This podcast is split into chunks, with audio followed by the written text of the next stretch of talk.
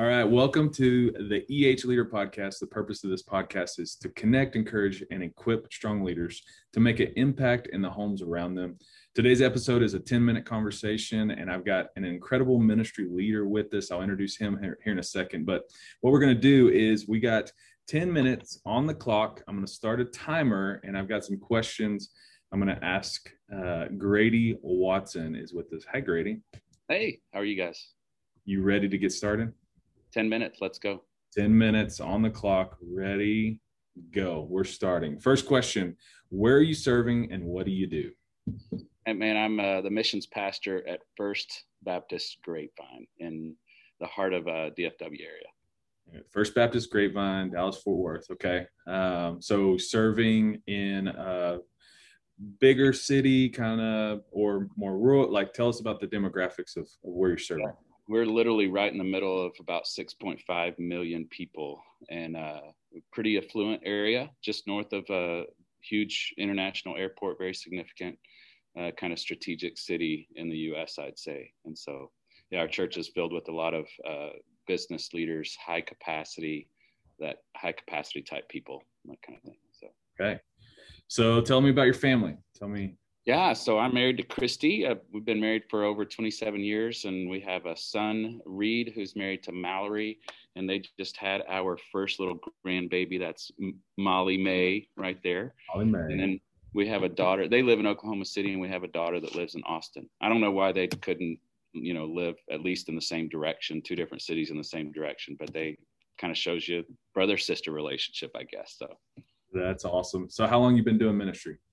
Oh gosh, uh, yeah, I uh, about seventeen or eighteen years, I guess, uh, in, in kind of in a full time capacity. So yeah, awesome. All right, so we are at about eight and a half minutes. Tell me, uh, as mission pastor uh, at a very vital uh, church in the DFW area, as mission pastor, like what's your favorite part of your role at church?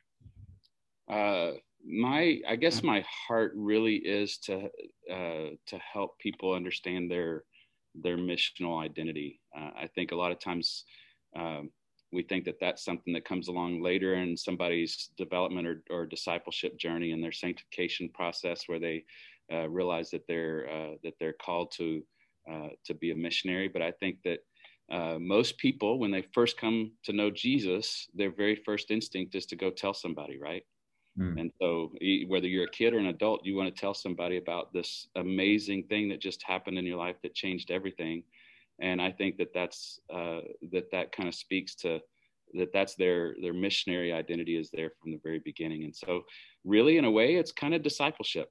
Uh, and so that's that's my heart. That's the favorite my favorite thing that I get to do to kind of see people really come alive when they understand that yeah I've, I've actually i mean i've heard you say this that you can't separate you know missions and discipleship. You can't can't take the two away. Uh, tell me what that means.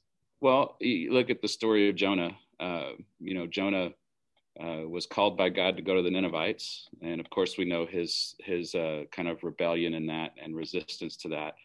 Uh, but somewhere in the story becomes obvious that yes god has a heart for the ninevites and he wants them to repent and believe in the kingdom of god uh, but we really kind of realized that the story of Jonah is about God's pursuit of Jonah, and He's after uh, Jonah's heart, and that uh, you know God's yeah God's mission was to the Ninevites, but really we find out that we're God's mission, that you and I are God's mission, and so He wants to tra- to to connect with our hearts and change our hearts and transform our hearts while He sends us on His mission to other people. Yeah, that's powerful, and I love that. I love that. That's that's your heart, um, and I love that that's your favorite thing because that's um, you know a lot of people in, in ministry may talk about programs you know my favorite thing is summer camp or, or whatever and i love that yours is is really at the heart of who we're called to be and that's disciples who make disciples and it's powerful, man. So, as your favorite thing, let's talk about the flip side. This is a safe place. Uh, leaders that are listening to this can resonate. Uh, we're we're not alone in this. What is, what is something that you do that maybe is not your most favorite thing to do, but you do it to the best of your ability? Maybe a struggle or weakness that you might have. Um, gosh, I'd say I'd say uh, I think I really struggle with some of the big events, uh, you know, that that we do. Uh, that I'm not again, like you're saying, there's. I'm not saying there's anything wrong with it. It's just not my heart. Uh, and I I enjoy I enjoy it, but I just really kind of uh, yeah, it's the it, yeah, it's just the big the big kind of uh, I'll call everybody come and see kind of type things that that uh, that we do. Yeah. And, uh, so yeah, that's that's just that's just it. That's well, I mean, the the you, the reason why is is in the your first question of of your favorite thing. I, I get that. I can see that and sense that. So uh, that's awesome. We are just at about five minutes, halfway there.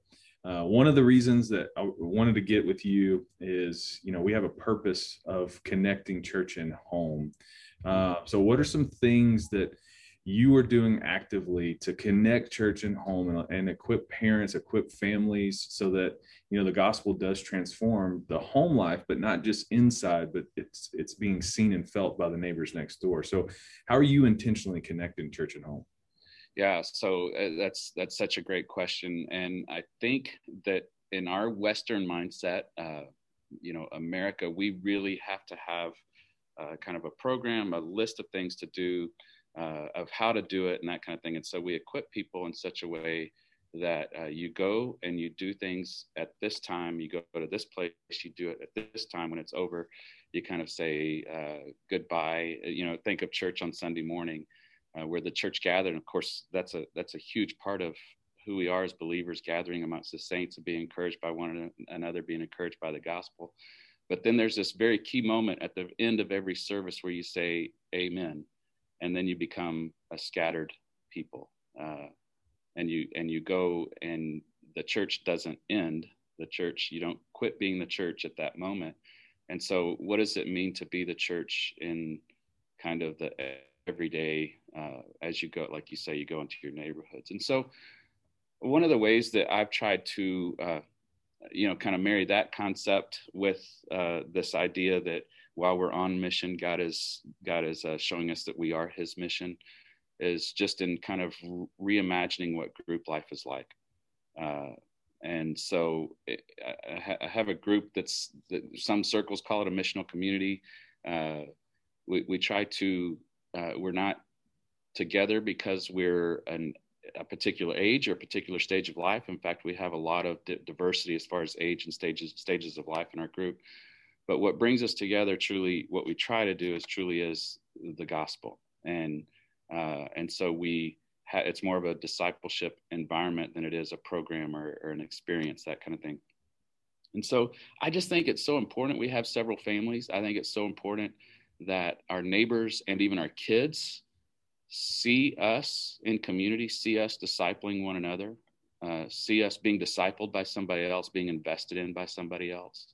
Uh, they see us serving other people, not for anything that we can gain, but just because we're about the good of the city and we're about the transformation of our neighborhoods, our workplaces, our places where we play, uh, in, you know, into reflections of God's kingdom. And so, I, man, I just marrying home and ministry and all that. I think, and when your kid watches you as a big brother, big sister, or a mom and dad, uh, loving your neighbors well, when they see you being invested in by somebody else, when they see you investing in somebody in in another person, uh, help discipling them, that's just such a really great picture for really the church and how yeah. they're to grow up in this environment of being transformed by the by the good news of Jesus man that's it's so powerful and so true. You know one of the the sticky faith correlations of kids who adopt their parents faith is is seeing their parents actually reading their bible not just at church. Mm-hmm. and it goes even higher when they see their parents serving and loving and then they get asked the question uh, mom why'd you do that? Or, or dad why, why are you doing what you're doing? And then you get to have a conversation of grace of love of of being living out our calling as disciples but also as as missionaries as those who are called to go and love our neighbors mm-hmm. uh, it's it's it's a powerful thing not just to talk about being the primary faith trainer in our homes but living it out and having other families who are doing it together man that's that's huge that's so awesome that you guys are, are so intentional about making that a priority uh, with, with your groups. We got 30 seconds. Last question. What is one thing you're super excited about coming up this next year? Uh, man, I think that that our group uh, that I just talked about is actually uh, going to multiply, uh, not maybe into two different, three different groups. So it'd be the original one and two more. And so, uh, yeah, God has uh, allowed us to train up some leaders and develop them, and uh, so now we're going to send out our best. You know, and I think that's what happened in the early church, and so it's kind of it's kind of fun to be able to do it in 2021. Man, awesome. 10 minutes. What an awesome uh, just the multiplication. I think that's that's that's the example of what we're supposed to do from the early church. That's that's huge man. Well grady that was 10 minutes. I know it went by quickly. Um, but uh, if someone wants to email you and it's like hey grady i want to know more about you know what this this group mindset of missional communities or i want to know more about how you're actually connecting church and home via these groups how could they get a hold of you uh, yeah, my email is grady.watson, G R A D Y dot W A T S O N at fbcgrapevine.com. All right, man. We'll put your email in the description of this episode. But Grady, thank you for uh, 10 minutes. I feel like I've, I've just drank from a well. And I hope those who are listening uh, just are encouraged to know that there's other people that are doing what you're doing, and it's awesome. So, Grady, thanks, man. Thanks for having me.